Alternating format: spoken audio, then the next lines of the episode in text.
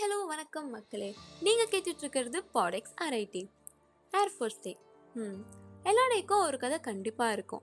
அந்த மாதிரி இந்த டேக்கும் ஒரு கதை இருக்குது நம்ம ஹிஸ்ட்ரியை திருப்பி பார்த்தா அங்கே ஒன்றும் இருக்காது. ஏன்னா அவ்வளோ பெரிய கதைலாம் இல்லை. ஜஸ்ட் நைன்டீன் தேர்ட்டி டூவில் அக்டோபர் எயித் அன்னைக்கு தான் இந்த இந்தியன் ஏர்ஃபோர்ஸ் உருவாச்சு. தேர்ட்டி டூவா அப்போது இண்டிபெண்டன்ஸ்க்கு முன்னாடியே ஏர்ஃபோர்ஸ் இருந்துச்சான் தானே யோசிக்கிறீங்க? ஆமாங்க. ராயல் ஏர்ஃபோர்ஸ் ஆஃப் யூகேக்கு சப்போர்ட் பண்ணுறதுக்காக இங்கே இருந்த பிரிட்டிஷ் இந்த இந்தியன் ஏர்ஃபோர்ஸை இண்டக்ஷன் பண்ணாங்க. இது மட்டும் இல்லைங்க எயிட்டீன் நைன்டி ஃபைவ்ல இந்தியன் ஆர்மியும் பிரிட்டிஷ் தான் உருவாக்குனாங்க. காலப்போக்கில் அவங்க எஸ்டாப்ளிஷ் பண்ணதையே நம்மளும் ஃபாலோ பண்ண ஆரம்பிச்சிட்டோம்?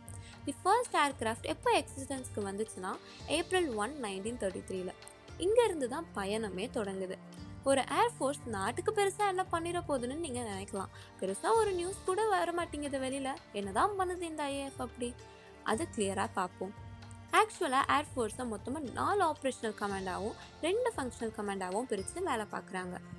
இதில் ஒவ்வொரு கமாண்டிங் ஆஃபீஸர்ஸ்க்கும் ஏர் மார்ஷல்னு சொல்லி ஒரு போஸ்ட் கொடுக்குறாங்க. ஏர் மார்ஷல் இப்படி ஒரு வேர்டு கூட யாரும் கேள்விப்பட்டிருக்க மாட்டீங்க? மொத்தமாக மெயினாக செவன் கமாண்ட்ஸ் சொல்கிறாங்க northern southern eastern western south western சென்ட்ரல்னு திசைக்கு ஒரு கமாண்டோ மெயின்டெனன்ஸ்க்கு ஒரு கமாண்டோ அண்ட் ட்ரைனிங்க்கு ஒரு கமாண்டோ வச்சுருக்காங்க. ஹப்பா இவ்வளோ பெருசாக ஐஏஎஃப் டஃப் தாங்க இந்த section of army actually thousand six hundred and forty five active aircrafts units இருக்குன்னு சொல்கிறாங்க இதில் ஏர்கிராஃப்ட்ஸோட கவுண்ட் என்னன்னே தெரியல. சில பாப்புலரான ஏர்கிராஃப்ட்ஸ் நேம்ஸ்லாம் கேட்டிருப்பீங்க. லைக் இந்த ரஃபேல் அப்பாச்சி நேத்ரான்னு நிறைய ஏர்கிராஃப்ட்ஸ் இதெல்லாம் ஐஏஎஃபோட எப்பிக்னு சொல்லலாம். பொதுவாக ஹிந்துஸ்தான் ஏரோநாட்டிக்கல் லிமிடெட் தான். ஏர்கிராஃப்ட்ஸ் அண்ட் ஏரோஸ்பேஸ் மேனுஃபேக்சர்ஸாக இருக்காங்க. But global aircraft manufacturers including Lockheed Martin Saab MiG Irkut Corporation and Dassault Aviation are expected to participate in the tender. Abhinandan Varthaman. பல பேருக்கு பரிச்சயமான ஒரு பெயர் சில பேருக்கு இன்னுமே தெரியாத ஒரு பெயர். நான் ஸ்கூல் படித்த காலத்தில் இவர் ஒரு ஹீரோ ரேஞ்சுக்கு பேசப்பட்டவர். ஏன்னு கேட்குறீங்களா பாகிஸ்தானில் மாட்டி தப்பிச்சு வந்த ஒருத்தர் இந்தியாவை பொறுத்த வரைக்கும் ஹீரோவாக தானேங்க இருக்க முடியும்? ஆமாங்க. டூ தௌசண்ட் நைன்டீனில் இந்தியா பாகிஸ்தான் ஸ்டாண்ட் ஆஃபில் பாகிஸ்தானி ஜட்ஜை சேஸ் பண்ணுறப்போ பாகிஸ்தானுக்குள்ளே பிளெயின் மோதி கீழே விழ ஒரு சிக்ஸ்டி ஹார்ஸ்க்கு அங்கேயே தாக்கு பிடிச்சி ஃபைட் பண்ணி கடைசியில் தப்பிச்சு வந்த ஃபைட்டர் பைலட் தான் அவர்.